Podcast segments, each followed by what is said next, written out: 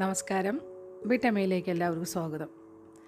എല്ലാവരും സുഖമായിട്ടിരിക്കുന്നു എന്ന് കരുതുന്നു സേഫായിട്ടിരിക്കുന്നുണ്ടെന്ന് കരുതുന്നു ഞാനും കുടുംബവും സുഖമായിട്ടിരിക്കുന്നു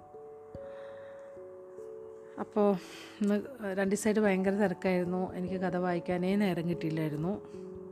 അപ്പോൾ ഞാനിന്ന് അധികം കൂടുതൽ ഓരോന്ന് പറഞ്ഞ് നിങ്ങളുടെ സമയം എനിക്കെത്തുന്നില്ല കഥയിലേക്ക് പോയാലോ? കഴിഞ്ഞ ദിവസം ഞാൻ വായിച്ചു നിർത്തിയിട്ടുണ്ടായിരുന്നതിന്റെ കുറച്ച് ഭാഗം ഞാനൊന്ന് വായിച്ചു തരാം കേട്ടോ.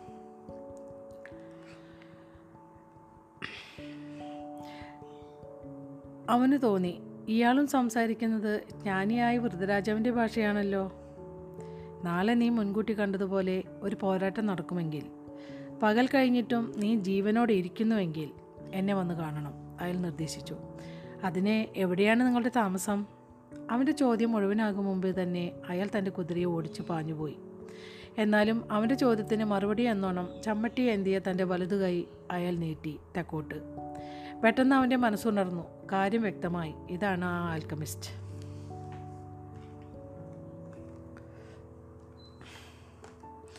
അപ്പം നമുക്ക് കഥ ഇന്നത്തെ കഥ വായിച്ചു തുടങ്ങാം. പിറ്റേ ദിവസം നേരം പുലർന്നതോടെ ഏതാണ്ട് രണ്ടായിരം ഭടന്മാർ അൽഫയും മരുപ്പച്ചയുടെ നാനാഭാഗങ്ങളിലായി സ്ഥാനമുറപ്പിച്ചു. ഉച്ചയായപ്പോഴേക്കും അഞ്ഞൂറോളം സൈനികർ അഞ്ഞൂറോളം സൈനികർ അടങ്ങുന്ന ഒരു സംഘം ചക്രവാളത്തിനരികെ കാണാറായി. വടക്കുനിന്ന് കുതിരസവാരി ചെയ്താണ് അവർ വന്നിരുന്നത്. കാഴ്ചയിൽ സാധാരണ ഒരു യാത്രാ സംഘം. സമാധാനപരമായ നീക്കങ്ങൾ. പക്ഷേ അവരെല്ലാവരും തന്നെ തങ്ങളുടെ നീണ്ട മേൽക്കുപ്പായങ്ങൾക്കടിയിൽ പല വിധത്തിലുള്ള ആയുധങ്ങൾ കരുതി വച്ചിരുന്നു. അവർ നേരെ കയറി ചെന്നത് ഗോത്ര തല തലവന്റെ വെള്ളക്കൂടാരത്തിലേക്കാണ്. കുറുവാളുകളും കൈത്തോക്കുകളും ഏന്തി ആക്രമണത്തിന് തയ്യാറായി. പക്ഷേ ആ കൂടാരം തികച്ചും ശൂന്യമായിരുന്നു. കരുതലോടെ കാത്തുനിന്നവർ നിമിഷങ്ങൾക്കുള്ളിൽ ശത്രുക്കളെ വളഞ്ഞു. അരമണിക്കൂറിനകം ഒരാളെ ഒഴികെ ബാക്കിയുള്ളവരൊക്കെ കൊല്ലപ്പെട്ടു. കുട്ടികളെ മുഴുവൻ കുറച്ച് അകലെയുള്ളൊരു പനന്തോപ്പിലേക്ക് മാറ്റിപ്പാർപ്പിച്ചിരുന്നു. ഈ പോരാട്ടമെന്നും അവർ കാണുകയുണ്ടായില്ല. സ്ത്രീകൾ അവരവരുടെ കൂടാരങ്ങൾ തന്നെയിരുന്നു. പുരുഷന്മാരുടെ ആയുസനായി ദൈവത്തോട് പ്രാർത്ഥിച്ചുകൊണ്ട്. അവരും കാണുകയുണ്ടായില്ല അവിടെ നടന്ന രക്തച്ചൊരിച്ചിൽ. സാധാരണ സാധാരണം എന്ന് തോന്നിച്ച ആ ദിവസത്തിന്റെ അസാധാരണത്വം എടുത്തുകാട്ടിയത് ആ വെളുത്ത കൂടാരത്തിന് ചുറ്റും ചിതറിക്കിടന്നിരുന്ന ശത്രുക്കളുടെ ശവശരീരങ്ങൾ മാത്രമായിരുന്നു. ശത്രുപക്ഷത്തിന്റെ സേനാധിപൻ മാത്രമേ ജീവനോടെ ബാക്കിയുണ്ടായിരുന്നുള്ളൂ. അന്ന് ഉച്ചതിരിഞ്ഞ് നാട്ടുകൂട്ടത്തിന് മുമ്പിൽ അയാളെ കൊണ്ടുവന്ന് നിർത്തി. അവർ അയാളോട് ചോദിച്ചു മരിപ്പച്ചകൾ ആക്രമിക്കാൻ പാടുള്ളതല്ല എന്ന നിയമം എന്തുകൊണ്ട് ലംഘിച്ചുവെന്ന്? വേറെ ഗതിയൊന്നുമില്ലാഞ്ഞിട്ട് എന്നായിരുന്നു അയാളുടെ മറുപടി? മരുഭൂമിയിൽ അനിശ്ചിതമായി നീണ്ടുപോകുന്ന യുദ്ധം തിന്നാനും കുടിക്കാനും ഒന്നും കിട്ടാതെ പോരടിച്ച് തളർന്ന പടയാളികൾ. അവർ പ്രശ്നപരിഹാരമായി കണ്ട എളുപ്പവഴി ഈ മരിപ്പച്ച കൊള്ളയടിക്കാം. വിശപ്പും തളർച്ചയും തീർത്ത് തിരിച്ചു ചെന്ന് യുദ്ധം തുടരാം. നാട്ടുകാർക്ക് കാര്യം മനസ്സിലായി. ആ പാവം പട്ടാളക്കാരനോട് അലിവും തോന്നി. പക്ഷേ മരുഭൂമിയിലെ നിയമം ലംഘിച്ചതിനുള്ള ശിക്ഷ അയാൾക്ക് കൊടുക്കാതെ വയ്യ. ഈ കുറ്റത്തിനുള്ള ശിക്ഷ നിന്ദ്യമായ മരണമാണ്. നിന്ദ്യമായ എന്ന് പറഞ്ഞാൽ നിന്ദ്യമായ കാരണമാണ്. അത് ഏതാ എങ്ങനെയാണ് ശരിക്കും എനിക്ക് പ്രൊണൗൺസിയേഷൻ എനിക്ക് ഇവിടുത്തെ കാര്യം അറിയണില്ല കേട്ടോ. ഈ കുറ്റത്തിനുള്ള ശിക്ഷ നിന്ദ്യമായ മരണമാണ്. വെടിയുണ്ടയോ വാളോ അയാൾ അർഹിക്കുന്നില്ല. കരഞ്ഞുണങ്ങിയ ഒരു പനയുടെ മീതെ അവർ അയാളെ കെട്ടിത്തൂക്കി. ജീവനറ്റ ശരീരം എല്ലാവരും കാണുകയെ ഒരു കയർത്തുമ്പിൽ കാറ്റത്ത് വട്ടം ചുറ്റി. ഗോത്രതലവൻ അവനെ ആളയിച്ചു വരുത്തി. നേരത്തെ പറഞ്ഞിരുന്നതുപോലെ സമ്മാനമായി അവന് അമ്പത് സ്വർണ നാണയങ്ങൾ വേണ്ടി കൊടുത്തു. അപ്പോഴും അദ്ദേഹം പണ്ടത്തെ ജോസഫ് എന്ന പ്രവാചകന്റെ കഥ ആവർത്തിച്ചു. നിനക്കിവിടെ തന്നെ നിന്നുകൂടെ? ഈ മരുപ്പച്ചയിൽ നമ്മുടെ ഉപദേഷ്ടാവായി? അദ്ദേഹം ചോദിച്ചു. സൂര്യൻ അസ്തമിച്ചു. ആകാശത്ത് നാലഞ്ച് നക്ഷത്രങ്ങൾ തിളങ്ങാൻ തുടങ്ങി. അവൻ തെക്കോട്ട് നടന്നു. കുറേ ചെന്നപ്പോൾ ഒറ്റ തിരിഞ്ഞു നിൽക്കുന്നൊരു കൂടാരം. അതിലെ കടന്നുപോയ ഒരു കൂട്ടം അറബികൾ അവനെ വിളിച്ചു പറഞ്ഞു. സൂക്ഷിച്ചോളൂ. ഭൂതപ്രേത പിശാച്ചുക്കളുടെ വാസസ്ഥാനമാണ്. അവൻ അത് കാര്യമാക്കിയില്ല. അവിടെ തന്നെ കാത്തിരിക്കാൻ തീരുമാനിച്ചു. ചന്ദ്രൻ ഉദിച്ചു പൊങ്ങിയിട്ടേ ആൽക്കമിസ്റ്റ് അവന്റെ മുമ്പിൽ വരികയുണ്ടായുള്ളൂ. കുതിരപ്പുറത്ത് കയറി തോളിൽ രണ്ട് ചത്ത കഴുകന്മാരെയും തൂക്കിയിട്ട് അയാൾ അവന്റെ അരികിൽ വന്നു നിന്നു. ഞാൻ ഇവിടെയുണ്ട് അവൻ പറഞ്ഞു. നീ ഇവിടെ വരരുതായിരുന്നു അയാൾ പ്രതികരിച്ചു. അല്ലെങ്കിൽ നിന്റെ വിധി നിന്റെ വിധി തന്നെയായിരിക്കും നിന്നെ ഇവിടെ കൊണ്ടെത്തിച്ചത്. ഗോത്രങ്ങൾ തമ്മിൽ യുദ്ധം നടന്നുകൊണ്ടിരിക്കെ മരുഭൂമിയിൽ കൂടിയുള്ള യാത്ര അസാധ്യം. അതുകൊണ്ടാണ് ഞാനിവിടെ വന്നത്. അയാൾ കുതിരപ്പുറത്ത് നിന്നിറങ്ങി കൂടാരത്തിന് നേരെ നടന്നു. കൂടെ ചെല്ലാൻ അവനോട് ആംഗ്യം കാണിച്ചു. മരുപ്പച്ചകളിൽ സാധാരണയായി കാണുന്ന കൂടാരങ്ങൾ പോലെ തന്നെ അവന്റെ കണ്ണുകൾ അവിടെ ആകെ പരതി. ലോകം ഒരുക്കി സ്വർണമാക്കാൻ വേണ്ട പ്രത്യേകതരം ചൂളകളും ഉപകരണങ്ങളും അവിടെ എങ്ങാനും ഉണ്ടോ? പക്ഷേ അങ്ങനെയൊന്നും കണ്ണിൽപ്പെടുകയുണ്ടായില്ല ഒരു മൂലയിൽ ഏതാനും പുസ്തകങ്ങൾ. അപ്പുറത്തു മാറി ഭക്ഷണം പാചകം ചെയ്യാനുള്ള അടുപ്പ്. വിചിത്രമായ ചിത്രപ്പണികൾ ചെയ്ത ഒരു പരവതാനി നിലത്ത് വിരിച്ചിരുന്നു. അവിടെ ഇരിക്കേ. അയാൾ അവനെ ക്ഷണിച്ചു. ആദ്യം നമുക്ക് എന്തെങ്കിലും കുടിക്കാം. പിന്നെ ഇവിറ്റയെ തിന്നാം. അവന് തോന്നി തലേനാൾ അവന്റെ കണ്ണിൽപ്പെട്ട ആ രണ്ടു കഴുകന്മാർ തന്നെയാണ് ഇപ്പോൾ അവിടെ ചത്തുകിടക്കുന്നതെന്ന് എന്നാലും അവനൊന്നും പറയുകയുണ്ടായില്ല. അയാൾ അടുപ്പ് കത്തിച്ചു ക്രമേണ സുഖകരമായൊരു മണം അവിടെ എങ്ങും പരന്നു. ഹൊക്കയുടെ പുകയേക്കാൾ നല്ലത് ഹൊക്കയുടെ പുകയേക്കാൾ പുകയേക്കാൾ നല്ല ഒരു വാസന. എന്നെ കാണണമെന്ന് പറഞ്ഞത് എന്തിനാണ്? അവൻ ചോദിച്ചു. നിമിത്തങ്ങൾ അങ്ങനെ സൂചിപ്പിച്ചു. കാറ്റാണ് പറഞ്ഞത് നീ ഇവിടെ വന്നെത്തുമെന്നും സഹായം വേണ്ടിവരുമെന്നും. കാറ്റ് പറഞ്ഞത് എന്നെക്കുറിച്ചാവാൻ വഴിയില്ല. അവന്റെ വാക്കുകളിൽ നേരിയ ഒരു അവിശ്വ അവിശ്വസനീയത. എന്റെ കൂടെയുള്ള വിദേശിയായിരിക്കും ഉദ്ദേശിച്ചിരിക്കുക. ഒരു ഇംഗ്ലീഷുകാരൻ. അയാളാണ് നിങ്ങളെ അന്വേഷിച്ചുകൊണ്ട് നടക്കുന്നത്. അതെനിക്കറിയാം. അയാൾ അവന്റെ സംശയം ഏറ്റി നീക്കി. അയാൾക്ക് വേറെയും പല കാര്യങ്ങൾ ചെയ്തു തീർക്കാനുണ്ട്. ഏതായാലും അയാൾക്ക് വഴിതെറ്റിയിട്ടില്ല മരുഭൂമിയെ കുറേശ്ശെയായി മനസ്സിലാക്കാൻ തുടങ്ങിയിരിക്കുന്നു. ഞാനോ? എന്നെക്കുറിച്ച് എന്താണ് പറയാനുള്ളത്? എന്തെങ്കിലും നേടിയെടുക്കണമെന്ന് ഒരാൾ പൂർണ മനസ്സോടെ ആഗ്രഹിച്ചാൽ ആ ആഗ്രഹം സഫലമാക്കാനായി ലോകം മുഴുവൻ അവന്റെ സഹായത്തിനെത്തും. ആൽക്കമിസ്റ്റ് പറഞ്ഞു. അവൻ അതിശയം തോന്നി. അന്ന് ജ്ഞാനിയായ രാജാവ് പറഞ്ഞ അതേ വാക്കുകൾ ഇന്നിവിടെ അയാൾ ഏറ്റുപറയുന്നല്ലോ. അവൻ അയാൾ പറഞ്ഞതിന്റെ പൊരുൾ പിടികിട്ടി. സ്വന്തം ലക്ഷ്യപ്രാപ്തിയിൽ തന്നെ സഹായിക്കാനായി ഇതാ വേറൊരാൾ കൂടി കൈനീട്ടിയിരിക്കുന്നു. ശരി ഇനി ഞാൻ എന്താണ് ചെയ്യേണ്ടതെന്ന് നിങ്ങൾ എനിക്ക് പറഞ്ഞു തരും ഇല്ലേ? എന്ന് കരുതണ്ട. അറിയേണ്ടതെല്ലാം നീ അറിഞ്ഞു കഴിഞ്ഞിരിക്കുന്നു. നിന്റെ നിധിയിരിക്കുന്ന ഇടം ചൂണ്ടിക്കാട്ടി തരാൻ മാത്രമേ എനിക്കാവൂ. പക്ഷേ ഇവിടെ യുദ്ധം തുടർന്നുകൊണ്ടിരിക്കുകയല്ലേ അവൻ പിന്നെയും അതുതന്നെ പറഞ്ഞു. എനിക്കറിയാം മരുഭൂമിയിൽ എന്താണ് നടക്കുന്നതെന്ന്. എന്റെ നിധി ഞാൻ കണ്ടെത്തി കഴിഞ്ഞിരിക്കുന്നു. എനിക്കിപ്പോൾ സ്വന്തമായിട്ടൊരു ഒട്ടകമുണ്ട് സ്ഫടികക്കടയിൽ നിന്ന് സമ്പാദിച്ച പണമുണ്ട്. പുറമേ അമ്പത് സ്വർണ നാണയം വേറെയും. ഇത്രയൊക്കെ കയ്യിലുണ്ടെങ്കിൽ നാട്ടിൽ ചെന്നാൽ ഞാനൊരു പണക്കാരനാകും. പക്ഷേ ഇതൊന്നും തന്നെ നിനക്ക് പെരുമടിനടുത്ത് നിന്ന് കിട്ടിയതല്ലല്ലോ. അതിനെന്താ? എനിക്ക് ഫാത്തിമയെ കിട്ടിയല്ലോ. അതിലും വലിയൊരു നിധി വേറെ എവിടെ നിന്ന് കിട്ടാൻ? അവളെയും കിട്ടിയത് പിരമിഡിൽ നിന്നല്ലല്ലോ. കുറച്ചു നേരത്തേക്ക് രണ്ടുപേരും ഒന്നും മിണ്ടുകയുണ്ടായില്ല. ആഹാരത്തിൽ മാത്രമായിരുന്നു ശ്രദ്ധ. ആൽക്കമിസ്റ്റ് ഒരു കുപ്പി തുറന്നു. ചുവന്ന നിറത്തിലുള്ള ഒരു പാനീയം അവന്റെ കോപ്പിയിലേക്ക് ഒഴിച്ചു. അത് വീഞ്ഞായിരുന്നു. ഇത്രയും രുചിയുള്ള വീഞ്ഞ് അവൻ മുമ്പ് കുടിച്ചിരുന്നില്ല. ഇവിടെ വീഞ്ഞു കുടിക്കാൻ പാടില്ല എന്നില്ലേ? അവൻ ചോദിച്ചു. മനുഷ്യന്റെ വായ്ക്കകത്തേക്ക് പോകുന്നതല്ല ചീത്ത. അവിടെ നിന്ന് പുറത്തേക്ക് വരുന്നതാണ് ആൽക്കമിസ്റ്റ് പറഞ്ഞു. വീഞ്ഞു കുടിച്ചതോടെ മനസ്സിലൊരു ലാഘവം. ഭക്ഷണം കഴിഞ്ഞ് രണ്ടുപേരും കൂടാരത്തിന് പുറത്തു വന്നിരുന്നു. ചന്ദ്രൻ നല്ലവണ്ണം തെളിഞ്ഞു പ്രകാശിക്കുന്നുണ്ടായിരുന്നു. ആ നിറഞ്ഞ നിലാവെളിച്ചത്തിൽ നക്ഷത്രങ്ങൾ വല്ലാതെ മങ്ങിയതായി തോന്നി. അവന്റെ മുഖത്ത് പ്രകടമായ ഉണർവും ഉത്സാഹവും ആൽക്കമിസ്റ്റ് പറഞ്ഞു കുടിച്ച് രസിക്കണം. നാളെ പട്ടാള നാളെ പടക്കളത്തിൽ ഇറങ്ങേണ്ട യോദ്ധാവാണെന്ന് സങ്കല്പിക്കുക ഈ രാത്രിയും പൂർണമായും വിശ്രമിക്കണം. ഒരു കാര്യം ഓർമ്മ വെച്ചോളൂ. നിന്റെ മനസ്സെവിടെയാണോ അവിടെ തന്നെയാണ് നീ തേടുന്ന നിധിയും. അത് തേടി കണ്ടുപിടിക്കേണ്ടത് നിന്റെ കർത്തവ്യം. അപ്പോഴേ നീ കണ്ടതും പഠിച്ചതുമൊക്കെ അർത്ഥവ അർത്ഥവത്താകൂ. നാളെ ഈ ഒട്ടകത്തിനെ വിറ്റ് നല്ലൊരു കുതിരയെ വാങ്ങണം. ഒട്ടകങ്ങളെ വിശ്വസിച്ചുകൂടാ. യാതൊരു ക്ഷീണവും കൂടാതെ ആയിരം ആയിരം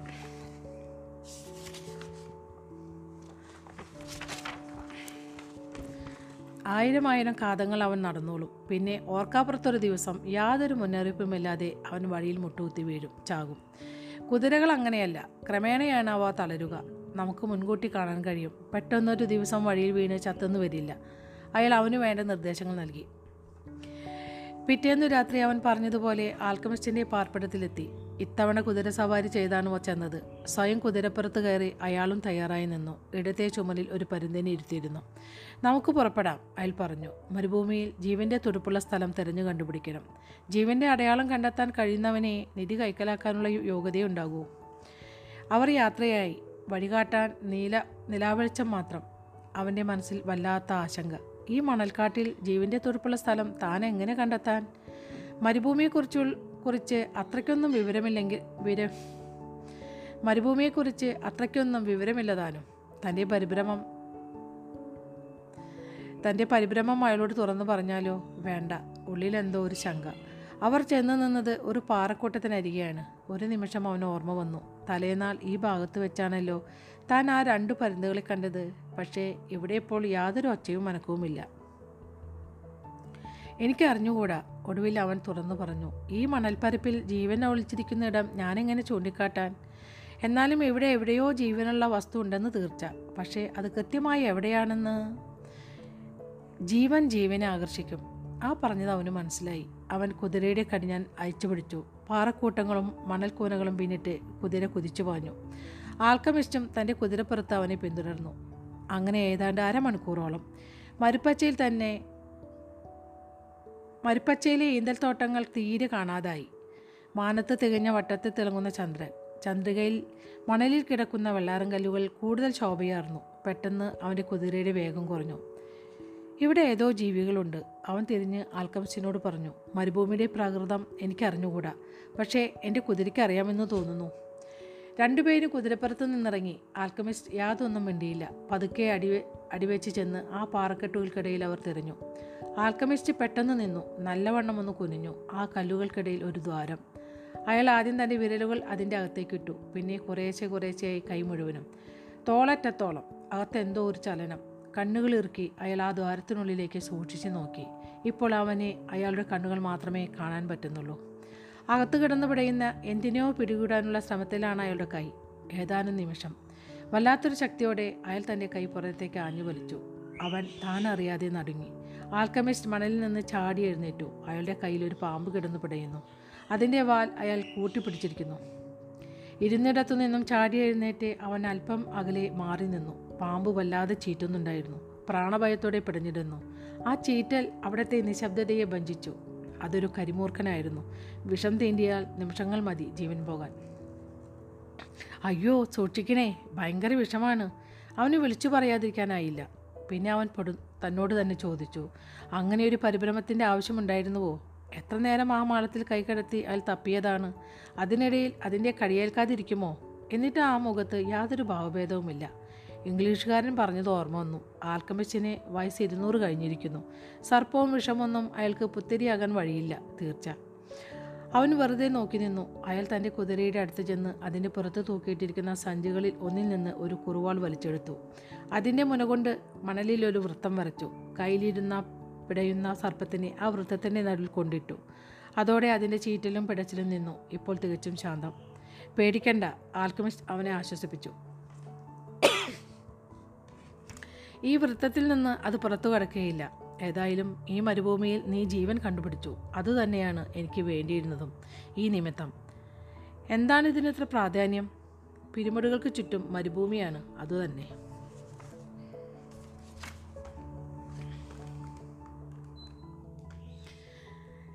അവന് കൂടുതൽ ചോദിച്ചറിയണമെന്ന് തോന്നിയില്ല. പിരമിഡുകളെപ്പറ്റി കേൾക്കുന്നതേ മനസ്സിന് പ്രയാസമായിരിക്കുന്നു. തലേന്ന് രാത്രി മുതൽ തുടങ്ങിയതാണ് ഈ ആദി. നിധി കൈക്കലാക്കണമെങ്കിൽ യാത്ര തുടരണം. യാത്ര അതിന്റെ അർത്ഥം ഫാത്തിമയെ വിട്ട് പോകുക പോകുക എന്നതാണ്. നിന്നെ ഞാൻ ഈ മരുഭൂമി കടത്തിത്തരാം ആൽക്കമിസ്റ്റ് പറഞ്ഞു. വേണ്ട എനിക്കെങ്ങും പോകണ്ട. ഞാൻ ഇവിടെ കഴിഞ്ഞുകൊള്ളാം. ഫാത്തിമയുടെ കൂടെ. അവളെ കവിഞ്ഞൊരു വിധി നിധി എനിക്ക് വേറെ കിട്ടാനില്ല. ഫാത്തിമ ഈ മരുഭൂമിയിൽ ജനിച്ചു വളർന്ന പെണ്ണല്ലേ? കാര്യം പറഞ്ഞാൽ അവൾക്ക് മനസ്സിലാകും. പുരുഷന്മാർ യാത്ര പോകും തിരിച്ചു വരും. അതൊക്കെ തികച്ചും സാധാരണം. അവളെ സംബന്ധിച്ചിടത്തോളം അവൾ കാത്തിരുന്ന നിധി കയ്യിൽ കിട്ടിയിരിക്കുന്നു. അത് നീ തന്നെ. ഇനി നിന്റെ ഊഴം. തേടി ഇറങ്ങിയത് കണ്ടെടുക്കുക തന്നെ വേണം. അവളും ആഗ്രഹിക്കുന്നത് അതാകും. എങ്ങും പോകുന്ന പോകുന്നില്ല എന്നാണ് എന്റെ തീരുമാനമെങ്കിലോ? എന്നാൽ എന്തു സംഭവിക്കുമെന്ന് ഞാൻ പറയാം. ഒരു വിശ ഒരു വിശദീകരണത്തിന് അയാൾ തയ്യാറെടുത്തു തയ്യാറെടുത്തു. സോറി കേട്ടോ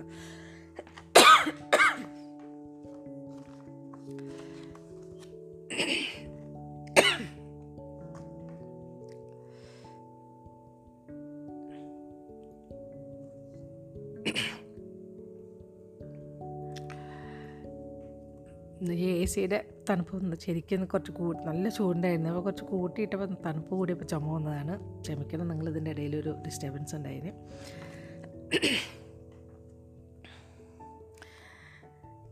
എങ്ങും പോകുന്നില്ല എന്നാ എന്നാണ് എന്റെ തീരുമാനമെങ്കിലോ? എന്നാൽ എന്ത് സംഭവിക്കുമെന്ന് ഞാൻ പറയാം. ഒരു വിശദീകരണത്തിനായാൽ തയ്യാറെടുത്തു. ഗോത്രത്തലവന്റെ ഉപദേഷ്ടാവായി നീ ഇവിടെ കഴിയും. വേണ്ടത്ര ആടുകളും വേണ്ടത്ര ആടുകളെയും ഒട്ടകങ്ങളെയും വാങ്ങാനുള്ള പണം നിന്റെ കയ്യിലുണ്ട്. നീ ഫാത്തിമയെ വിവാഹം കഴിക്കും. ഒരു കൊല്ലം സുഖമായി കഴിയും. ഈ മരുഭൂമിയിലെ ജീവിതമായി പൂർണമായും ഇഴുകിച്ചേരും. ഇവിടെയുള്ള അമ്പതിനായിരം ഈന്തൽപ്പനകളെയും വെവ്വേറെ തിരിച്ചറിയാമെന്നാകും. അവയുടെ വളർച്ച നോക്കിക്കൊണ്ടിരിക്കെ നിനക്ക് ബോധ്യപ്പെടും. ലോകം നിരന്തരമായ മാറ്റങ്ങൾക്ക് വിധേയമാണെന്ന്. നിമിത്തങ്ങളെപ്പറ്റി പഠിപ്പിക്കാൻ മരുഭൂമിയേക്കാൾ യോഗ്യനായ ഒരു ഗുരുവില്ല. അങ്ങനെ ആ വിദ്യയിലും നീ വൈദഗ്ധ്യം നേടും. ഏതാണ്ട് രണ്ടാമത്തെ കൊല്ലമാകുമ്പോൾ വീണ്ടും മനസ്സിൽ നിധിയുടെ ഓർമ്മ വന്നുകൂടും. ഒരായിരം നിമിത്തങ്ങൾ അതിന്റെ നേരെ വിരൽ ചൂണ്ടും. ഒക്കെ നീ തള്ളിക്കളയും. സ്വന്തം അറിവും കഴിവും ഈ മരിപ്പച്ചയുടെയും ഇവിടുത്തെ ആളുകളുടെയും ക്ഷേമത്തിന് വേണ്ടി നീ ഉപയോഗിക്കും.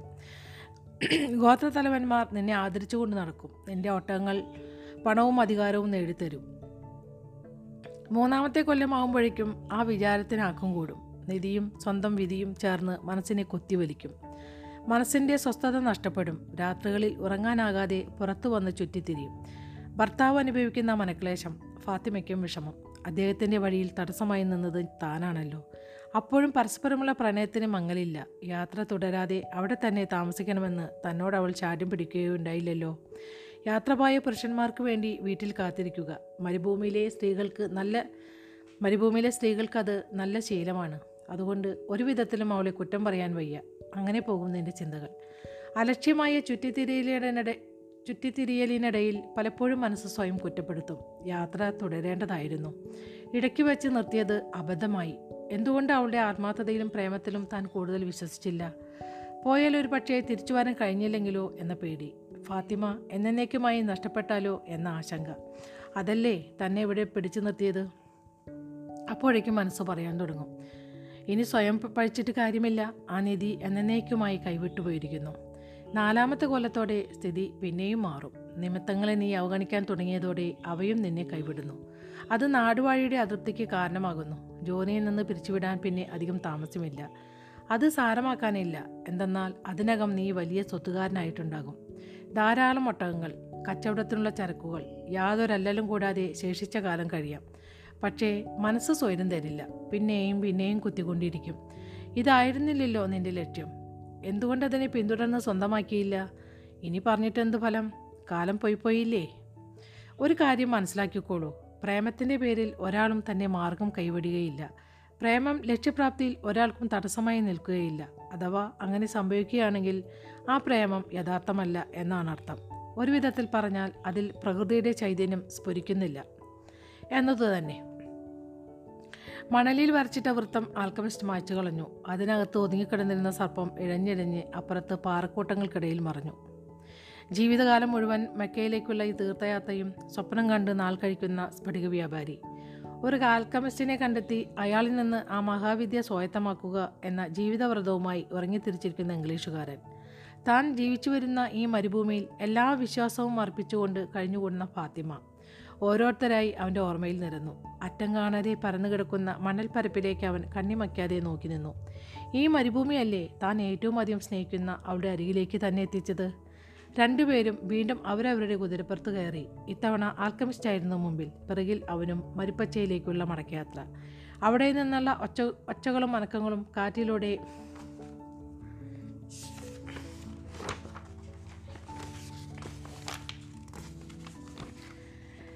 കാറ്റിലൂടെ അലയടിച്ചെത്തുന്നു. ആ കൂട്ടത്തിൽ ഫാത്തിമയുടെ സ്വരവും കലർന്നിരിക്കേയില്ലേ? അവൻ മോഹത്തോടെ കാതോർത്തു. അപ്പോഴും അവന്റെ ഉള്ളിൽ അതേ ചിന്തകൾ തിരയടിക്കുകയുണ്ടായിരുന്നു അവൻ ഓർത്തു അല്പം മുമ്പ് ആ വൃത്തത്തിനുള്ളിൽ ചുരണ്ടുകൂടി കിടന്നിരുന്ന സർപ്പത്തിന്റെ നേരെ കണ്ണു നട്ടിരിക്കവേ. തോളത്തൊരു പരുന്തിനെയും കൊണ്ട് നടക്കുന്ന അജ്ഞാതനായ ഈ കുതിരക്കാരൻ എന്തൊക്കെയാണ് തന്നോട് പറഞ്ഞത്?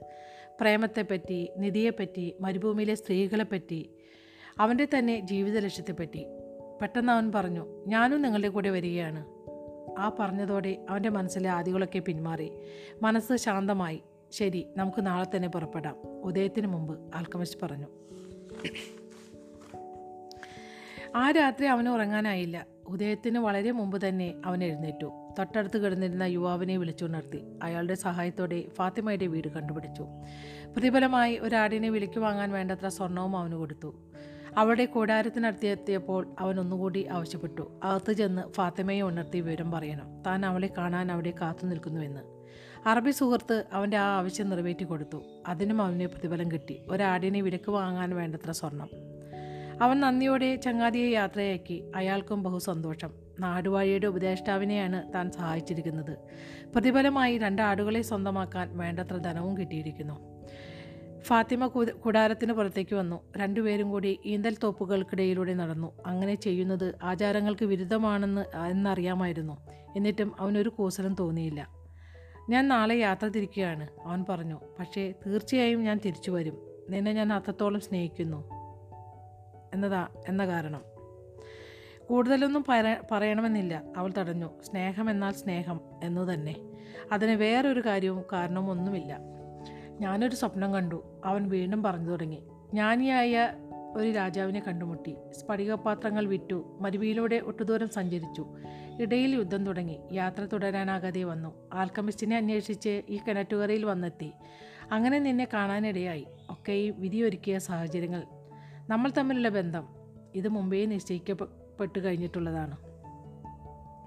രണ്ടുപേരും പരസ്പരം കെട്ടിപ്പിടിച്ചു. ആദ്യത്തെ സ്പർശനം. തീർച്ച. ഞാൻ തിരിച്ചു വരും. അവൻ വീണ്ടും പറഞ്ഞു ഇത്രനാളും ഞാൻ മരുഭൂമിയെ നോക്കി ഇത്രനാളും ഞാൻ മരുഭൂമിയെ നോക്കിക്കൊണ്ടിരുന്നത് മോഹത്തോടു കൂടിയാണ്. അവൾ പറഞ്ഞു ഇനി മുതൽ എന്റെ നോട്ടത്തിൽ കത്തി നിൽക്കുക പ്രതീക്ഷകളാണ്. ഒരു ദിവസം ഇതുപോലെ എന്റെ അച്ഛനും യാത്ര പറഞ്ഞു പോകുകയുണ്ടായി. പക്ഷേ അമ്മയുടെ അരികത്തേക്ക് തന്നെ അദ്ദേഹം തിരിച്ചു വന്നു. പിന്നെയും പലതവണ പോയി മടങ്ങി വരികയും ചെയ്തു. ഒന്നും മിണ്ടാതെ കുറച്ചു നേരം കൂടി അവർ നടത്തം തുടർന്നു. പിന്നെ അവളെ അവളുടെ കൂടാ കൂടാരത്തിലെത്തിക്ക് എത്തിച്ച് അവൻ യാത്രയായി. നിന്റെ അച്ഛൻ നിന്റെ അമ്മയുടെ അരികത്തേക്ക് തിരിച്ചു വന്നതുപോലെ തന്നെ ഞാനും ഒരു ദിവസം നിന്റെ അടുത്തേക്ക് തിരിച്ചെത്തും. അവൻ വീണ്ടും അവൾക്ക് ഉറപ്പ് കൊടുത്തു. അവളുടെ കണ്ണുകൾ നിറഞ്ഞു തൂകാൻ തുടങ്ങി. അല്ല നീ കരയുക കരയുകയാണോ? അവന്റെ സ്വരത്തിൽ വിഷാദത്തിന്റെ നനവാർന്നു ശരിയാണ് ഞാൻ മരുഭൂമിയിലെ പെണ്ണ് തന്നെ. അവന്റെ നേരെ നോക്കാതെ അവൾ തേങ്ങി. ഇതിലൊന്നും പുതുമ തോന്നേണ്ട കാര്യമില്ല. എന്നാലും ഞാനും സ്ത്രീയല്ലേ? സ്വന്തം കൂടാരത്തിലേക്ക് അവൾ കയറിപ്പോയി. നേരം പുലർന്നു. പതിവ് പോലെ അവൾ വീട്ടുജോലികളിൽ മുഴുകി. പക്ഷെ അവളുടെ മനസ്സ് വിതുമ്പിക്കൊണ്ടിരുന്നു. എല്ലാം മാറിയിരിക്കുന്നു. ഒന്നും പഴയ പോലെയല്ല. അവനില്ലാത്ത മരിപ്പച്ച. ഇനി എന്തെങ്കിലും പഴയതുപോലെ ആകുമോ? ഇന്നലെയും ഇന്നും തമ്മിലുള്ള അന്തരം തന്നെ സംബന്ധിച്ചിടത്തോളം എല്ലാം ശൂന്യം. അമ്പതിനായിരത്തോളം ഈന്തൽപ്പനകൾ മുന്നൂറ് കിണറുകൾ യാത്രക്കാർ തണലും വെള്ളവും ആഹാരവും തേടിയെത്തുന്ന ഇടത്താവളങ്ങൾ എല്ലാം ഒരേ ഒരു ദിവസം കൊണ്ട് തനിക്ക് ഒന്നുമല്ലാതായി തീർന്നിരിക്കുന്നു. ഇനി മുതൽ തന്റെ ജീവിതത്തിൽ ഏറ്റവും പ്രധാനപ്പെട്ടത് ഈ മരുഭൂമിയായിരിക്കും. അവിടെ എവിടെയോ തന്റെ പ്രിയപ്പെട്ടവനുണ്ട്. ഏത് നക്ഷത്രത്തെ ആയിരിക്കും അവൻ പിന്തുടരുന്നത്? ആരും കാണാതെ അവൾ കാറ്റിന് ചുംബനങ്ങൾ നൽകി. എവിടെയോ കിടക്കുന്ന തന്റെ പ്രിയതമന്റെ ചുണ്ടിലേക്ക് തന്റെ ഉമ്മകൾ കാറ്റ് പകർന്നു കൊടുക്കുമെന്ന് അവൾ ആശിച്ചു. കാറ്റേ പോയി പറയൂ. അവനെ കാത്ത് ഞാൻ ജീവനോടെ നാളുകൾ എണ്ണിക്കഴിഞ്ഞു കഴിയുന്നുവെന്ന്. ഇനി മുതൽ നിധി തേടിപ്പോയ പരാക്രമിയായ തന്റെ കാമുകന്റെ വരവും കാത്ത് നിമിഷങ്ങൾ തള്ളി നിൽക്കുന്ന യുവതിയാണ് താൻ. തന്റെ കണ്ണിൽ മരുഭൂമി ഇപ്പോൾ ഒരു പ്രതീകം മാത്രം അവൻ തിരിച്ചു വരും എന്ന പ്രതീക്ഷയുടെ പ്രതീകം. അവിടെ വിട്ടുപോ പോന്നതിനെക്കുറിച്ചോർത്ത് മനസ്സ് വിഷമിക്കേണ്ട. ആൽക്കമിസ്റ്റ് പറഞ്ഞു കുതിരപ്പുറത്ത് കയറി മണൽപ്പരപ്പിലൂടെയുള്ള യാത്ര. ഇതെല്ലാം പ്രപഞ്ചത്തിന്റെ ആത്മാവിൽ നേരത്തെ എഴുതപ്പെട്ട് കഴിഞ്ഞതാണ്. ഇനി അത് അതിന് യാതൊരു മാറ്റവും ഉണ്ടാകില്ല. യാത്ര പോകുന്നതിനേക്കാൾ തിരിച്ചുവരവിനെക്കുറിച്ചാണ് സാധാരണ എല്ലാവരും ആലോചിക്കുക. അവൻ പറഞ്ഞു മരുഭൂമിയിലെ വിജനത നിശബ്ദത രണ്ടുമായും അവൻ നന്നായി ഇണങ്ങിക്കഴിഞ്ഞിരിക്കുന്നു. നീ കണ്ടെത്തിയത് സത്യവും ശുദ്ധവുമാണെങ്കിൽ അതിന് നാശമില്ല. എത്ര കാലം കഴിഞ്ഞ് തിരിച്ചു വന്നാലും അത് പഴയതുപോലെ തന്നെ അവിടെ ഉണ്ടാകും. അല്ല ഒരു നക്ഷത്രം പൊഴിയുന്നത് പോലെയുള്ള ക്ഷണികമായ പ്രകാശമായിരുന്നു അതെങ്കിൽ അതെന്നെ പൊലിഞ്ഞു പോയിരിക്കും. സംശയമില്ല. ആൽക്കമിസ്റ്റിന്റെ ഭാഷയാണ് അയാൾ സംസാരിച്ചിരുന്നത്. എന്നാലും അവന് മനസ്സിലായി. അയാൾ സൂചിപ്പിച്ചത് ഫാത്തിമയാണെന്ന് താൻ കൈവിട്ടു പോന്നതിനെക്കുറിച്ച് ചിന്തിക്കാതിരിക്കുന്നത് എങ്ങനെ മരുഭൂമിയിൽ കൂടിയുള്ള വിരസമായ അന്തമില്ലാത്ത യാത്ര. പകൽക്കിനാക്കളിൽ മുഴുകാൻ മനസ്സിന് വേണ്ടത്ര സമയം. അവന്റെ മനോമുകുരത്തിൽ ആ ഈന്തൽ തോപ്പുകളും കിണറുകളും ഫാത്തിമയുടെ മുഖവും അപ്പോഴും മിഴിവാർന്നു നിന്നു. ഇംഗ്ലീഷുകാരനും അയാളുടെ പരീക്ഷണങ്ങളും സ്വയം സ്വയം അറിയാതെ തന്റെ ഗുരുവായി തീർന്ന ആ ഒട്ടകക്കാരനും ഓർമ്മകളിൽ അവനോടൊപ്പം യാത്ര ചെയ്തു. ഇടയിൽ എപ്പോഴോ അവന്റെ മനസ്സിലൊരു തോന്നൽ. ഈ ആൽക്കമിസ്റ്റ് ഒരിക്കലും ഒരാളെയും പ്രേമിച്ചിട്ടുണ്ടാവില്ലേ? അയാളുടെ കുതിരയായിരുന്നു മുന്നിൽ ചുമലിൽ അള്ളിപ്പിടിച്ചിരിക്കുന്ന പരുന്ത്. മരുഭൂമിയുടെ പ്രകൃതം അതിന് നന്നായി അറിയാമെന്ന് തോന്നി. ഇടയ്ക്ക് യാത്ര നിർത്തി ഇറങ്ങിയപ്പോഴൊക്കെ അത് ഇര തേടി പറന്നുപോയി. ആദ്യ ദിവസം തിരിച്ചു വന്നത് ഒരു മുയലിനെയും കൊത്തിയെടുത്തുകൊണ്ടാണ്. രണ്ടാമത്തെ ദിവസം പിടിയിലാകപ്പെട്ടത് രണ്ട് പക്ഷികളും. രാത്രി മത്ത നിവർത്തി ഉറങ്ങാൻ കിടക്കവേ തീകുണ്ടത്തിലെ വെളിച്ചം പുറത്തു കാണാതിരിക്കാൻ പ്രത്യേകം ശ്രദ്ധിച്ചു. കൃഷ്ണപക്ഷം ഓരോ രാത്രിയും കൂടുതൽ കൂടുതൽ ഇരുണ്ടതായി ഇരുണ്ടതായിക്കൊണ്ടിരുന്നു അതുപോലെ തന്നെ കടുത്ത തണുപ്പും. അങ്ങനെ ഒരാഴ്ച കഴിഞ്ഞു. അവർ തമ്മിൽ കാര്യമായൊന്നും സംസാരിച്ചില്ല. യുദ്ധരംഗം ഒഴിവാക്കി യാത്ര തുടരാനുള്ള മുൻകരുതലുകളെക്കുറിച്ച് മാത്രം ചിലപ്പോൾ വല്ലതും പറഞ്ഞു. യുദ്ധം തുടർന്നുകൊണ്ടിരുന്നു. ഇടയ്ക്ക് കാറ്റിൽ ചോരയുടെ മണം. ഇടയ്ക്ക് കാറ്റിൽ ചോരയുടെ മനം മടിപ്പിക്കുന്ന ഗന്ധം. പോര് നടക്കുന്നത് അരികിൽ എവിടെയോ ആകണം. കണ്ണുകൾ കൊണ്ട് വെറുതെ നോക്കിക്കാണാൻ കഴിയാത്ത പലതും അടയാളങ്ങളുടെ സഹായത്തോടെ മനസ്സിലാക്കാൻ കഴിയുന്നുവെന്ന് കാറ്റ് അവനെ ഓർമ്മിപ്പിച്ചു. ഏഴാമത്തെ ദിവസം പതിവിലും നേരത്തെ യാത്ര അവസാനിപ്പിച്ച് ആൽക്കമിസ്റ്റ് വിശ്രമിക്കാനായി തയ്യാറായി. പതിവ് പോലെ പരുന്ത് ഇരത്തേടി പറന്നു കയ്യിലിരുന്ന വെള്ളം നിറച്ച തോൽസഞ്ചി അയാൾ അവന്റെ നേരെ നീട്ടി. നിന്റെ യാത്ര ഏതാണ്ട് അവസാനിക്കാറായിരിക്കുന്നു. അയാൾ പറഞ്ഞു മിടുക്കൻ തന്നെ പറയാതെ വയ്യ. സ്വന്തം വിധിയുടെ നിർദ്ദേശങ്ങൾ പിന്തുടരാനുള്ള സാഹസം നീ സാഹസം നീ കാട്ടിയല്ലോ. പക്ഷേ ഇതുവരെ കാര്യമായൊന്നും നിങ്ങളെനിക്ക് പറഞ്ഞു തരികയുണ്ടായില്ലല്ലോ. അവന്റെ സ്വരത്തിൽ നേരിയ പരിഭ പരിഭവം. ഞാൻ ആശിച്ചത് നിങ്ങളുടെ വിദ്യകൾ പലതും എന്നെയും പഠിപ്പിച്ചു തരുമെന്നാണ്. അന്ന് എന്റെ കൂടെയുണ്ടായിരുന്ന ഒരാളുടെ പക്കൽ ആൽക്കമിയെ സംബന്ധിച്ച ഒരുപാട് ഗ്രന്ഥങ്ങൾ ഗ്രന്ഥങ്ങളുണ്ടായിരുന്നു. അതിൽ നിന്നൊന്നും തന്നെ എനിക്ക് വായിച്ചു മനസ്സിലാക്കാൻ കഴിഞ്ഞില്ല. ശരിയാണ്. അതൊക്കെ മനസ്സിലാക്കാൻ ഒരു മാർഗമേ ഉള്ളൂ. സ്വന്തം അനുഭവം അയാൾ പറഞ്ഞു. പഠിക്കേണ്ടതൊക്കെ ഈ യാത്രക്കിടയിൽ നീ പഠിച്ചു കഴിഞ്ഞിരിക്കുന്നു. ഇനി അറിയേണ്ടതായി ഒന്ന് മാത്രം. അത് എന്തെന്നറിയാൻ അവന് തിടുക്കമായി. പക്ഷേ ആൽക്കമിസ്റ്റിന്റെ ശ്രദ്ധ അകലെ ചക്രവാളത്തിലായിരുന്നു. ഇട തേടിപ്പോയ കഴുകനെ തിരയുകയായിരുന്നു ആ കണ്ണുകൾ. നിങ്ങളെല്ലാവരും ആൽക്കമിസ്റ്റ് എന്ന് വിളിക്കുന്നത് എന്തുകൊണ്ടാണ്? അവന്റെ ചോദ്യം. ഞാനൊരു ആൽക്കമിസ്റ്റാണ് അതുകൊണ്ട് തന്നെ അയാളുടെ മറുപടി. പല ആൽക്കമിസ്റ്റുകളും ഈ ലോഹങ്ങൾ മറ്റു ലോഹങ്ങൾ ഒരുക്കി സ്വർണമാക്കാൻ ശ്രമിച്ചിട്ട് പരാജയപ്പെട്ടിട്ടുണ്ടല്ലോ. അത് എന്തുകൊണ്ടാണ് അവർ മോഹിച്ചത് വെറും സ്വർണത്തിന് വേണ്ടി മാത്രമാണ് അയാൾ പറഞ്ഞു. വിധി ചൂണ്ടിക്കാട്ടിയ ലക്ഷ്യത്തിൽ എത്തിച്ചേരാൻ അവർ ശ്രമിച്ചു. പക്ഷേ ആ മാർഗം തരണം ചെയ്യുന്നതിൽ അവർ വേണ്ട പോലെ മനസ്സിലിരു മനസ്സിരുത്തിയില്ല. ഇനിയും എന്തോ ഒന്ന് ഞാൻ പഠിക്കേണ്ടതായിട്ടുണ്ടെന്ന് പറഞ്ഞല്ലോ. അതെന്താണ്? അതിനായാൽ ഉത്തരം പറഞ്ഞില്ല. കണ്ണുകൾ അപ്പോഴും പകലെ പരുന്തിന്റെ പുറകിലായിരുന്നു. കാത്തു കാത്തിരുന്ന് ഒടുവിൽ ഒരിരയും കൊത്തിയെടുത്ത് പരന്തു പരുന്ത് പറന്നു വന്നു. മണലിൽ ഒരു കുഴി കുഴിച്ച് അതിന്റെ ഉള്ളിൽ അവർ തീക്കൂട്ടി പുറത്തുനിന്ന് നോക്കിയാൽ കാണാത്ത വിധം.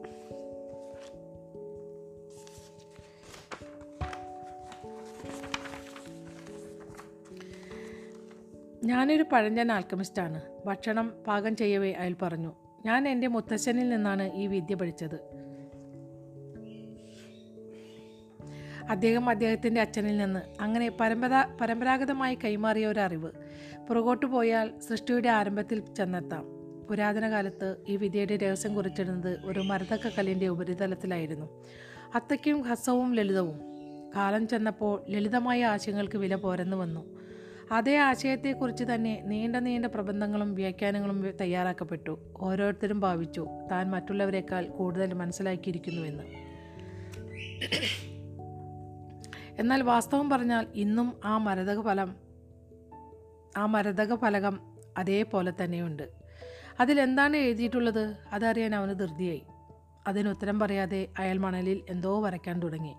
നാലഞ്ച് നിമിഷത്തിനകം അത് മുഴുവനാക്കുകയും ചെയ്തു. അത് നോക്കിക്കൊണ്ടിരിക്കെ അവന്റെ ഓർമ്മകൾ പിന്നോക്കം പാഞ്ഞു. അന്ന് താൻ കണ്ടുമുട്ടിയ അജ്ഞാതനായ എന്നാൽ ജ്ഞാനിയായ രാജാവ് അകലെയങ്ങോ ഉള്ള പട്ടണത്തിലെ കവല ഒരായിരം കൊല്ലങ്ങൾക്ക് മുമ്പാണ് അതുണ്ടായതെന്ന് അവനപ്പോൾ തോന്നി. ഇതാ ഇതാണ് ആ മരതക ഫലകത്തിൽ കുറിച്ചിരിക്കുന്നത്. ആൽക്കമിസ്റ്റ് തല ഉയർത്തി. മടലിൽ എഴുതിയിട്ടിരിക്കുന്നത് എന്താണെന്നറിയാൻ അവനൊരു ശ്രമം നടത്തി. ഇതെന്തോ രഹസ്യ ഭാഷയാണല്ലോ. ആ ഇംഗ്ലീഷുകാരന്റെ കയ്യിലുള്ള പുസ്തകത്തിലും താൻ ഇതുപോലെ ചിലത് കാണുകയുണ്ടായി. ഇതതല്ല ആൽക്കമിസ്റ്റ് പറഞ്ഞു. നീ കണ്ട കഴുകന്മാരുടെ പറക്കൽ പോലെയാണിത്. യുക്തി കൊണ്ട് മനസ്സിലാക്കാനാവില്ല. ഇത് നിർദ്ദേശിച്ചിരിക്കുന്നത് പ്ര പ്രപഞ്ചാത്മാവിനെ അറിയാനുള്ള മാർഗമാണ്. ജ്ഞാനികളായ നമ്മുടെ പൂർവികന്മാർ മനസ്സിലാക്കി മനസ്സിലാക്കിയിരിക്കുന്നു. സ്വർഗത്തിന്റെ തനിപ്പ ജ്ഞാനികളായ നമ്മുടെ പൂർവികന്മാർ മനസ്സിലാക്കിയിരുന്ന സ്വർഗത്തിന്റെ തനി പകർപ്പാണ് നമ്മൾ മുമ്പിൽ കാണുന്ന ഈ ലോകമെന്ന്. ഇത് വെറും ഒരു പതിപ്പാണ്. എങ്കിൽ ഇതിന്റേതായ കുറ്റമറ്റ പൂർണരൂപത്തിലുള്ള മാതൃക ആദ്യമേ ഉണ്ടായിരിക്കുന്നു. എന്ന് തീർച്ചയല്ലേ? വൈവിധ്യമാർന്ന വൈചിത്യമാർന്ന എണ്ണമറ്റ വസ്തുക്കളെ കൊണ്ട് ഈശ്വരൻ ഈ പ്രപഞ്ചം നിറച്ചതും ആ ഒരു ഉദ്ദേശം ഉള്ളിൽ വെച്ചുകൊണ്ടാണ്. തന്റെ സൃഷ്ടികളെ കണ്ടും അറിഞ്ഞും മനുഷ്യൻ തന്റെ അനന്തമായ ആത്മീയമായ ശക്തിവിശേഷങ്ങൾ മനസ്സിലാക്കട്ടെ.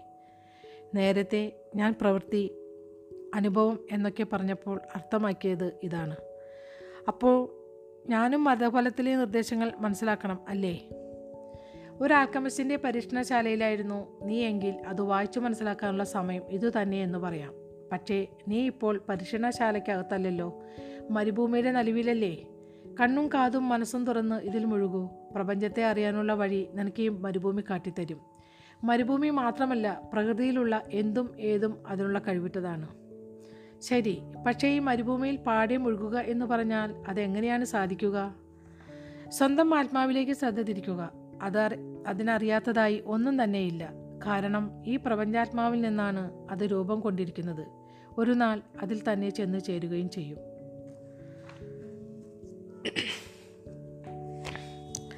അപ്പോൾ നമ്മുടെ ഇന്നത്തെ കഥാവായന ഇവിടെ അവസാനിച്ചിരിക്കുകയാണ്.